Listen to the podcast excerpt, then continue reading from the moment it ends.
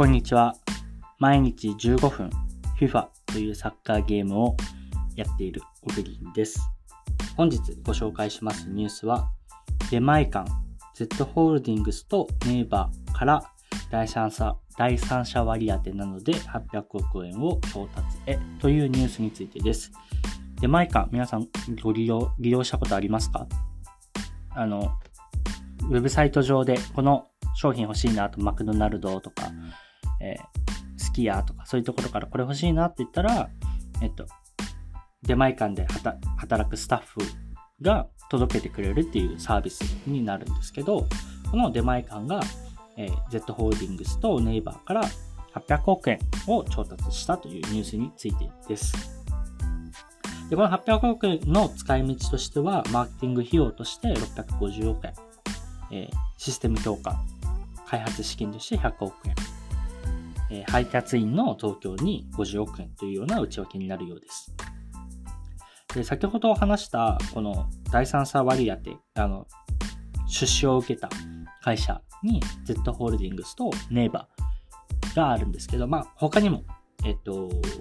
海外に声をかけたりとかもしてるみたいなんですけど、Z ホールディングスとネイバーで言うと、まず Z ホールディングスっていうのは Yahoo、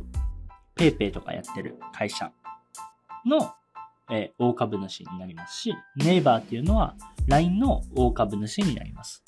で、この Z ホールディングスはまた、あの、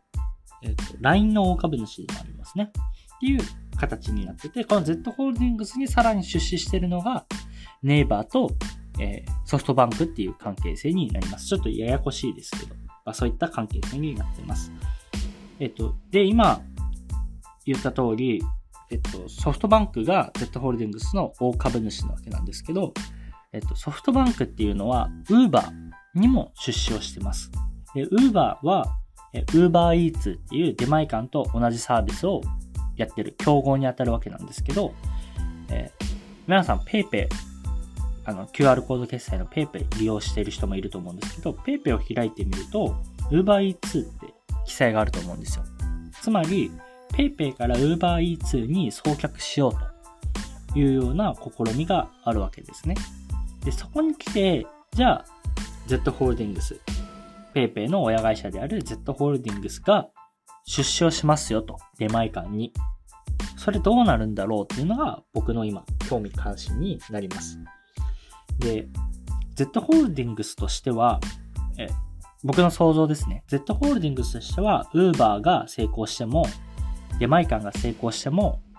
OK なのかなと思ってます。出資会社として、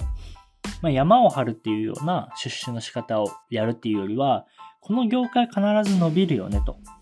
えー、思っているところの一番大きなところ、一番大きくシェアを占めるであろうところに確実に出資をしておくっていうのが、彼らの、えー、方針なのかなっていうふうに僕は捉えてて、なので、究極出前館が失敗しても UberEats が成功してくれれば OK だし、逆に Uber が失敗しても出前館が成功してくれれば OK っていうのが Z ホールディングスのスタンスなのかなっていうふうに僕は捉えてます。一方で Z ホールディングスっていう会社は事業会社で Yahoo とか、えー、PayPay とか、えー、Yahoo オクとかそういったことを取り扱ってる事業をやる会社なので多分、今後 Uber と何かっていうよりは、Z ホールディングスが出資している出前館とより強固な関係を築いている。つまり、今 UberEats が載ってるんですけど、ここは、うん、ソフトバンクの意向にもよりますけど、出前館に変わってくるのかなっていう気はしてます。あと、例えば Z ホールディングスから、えー、出向という形でエンジニアが出前館に行くとか、まあ、LINE の社員がとか、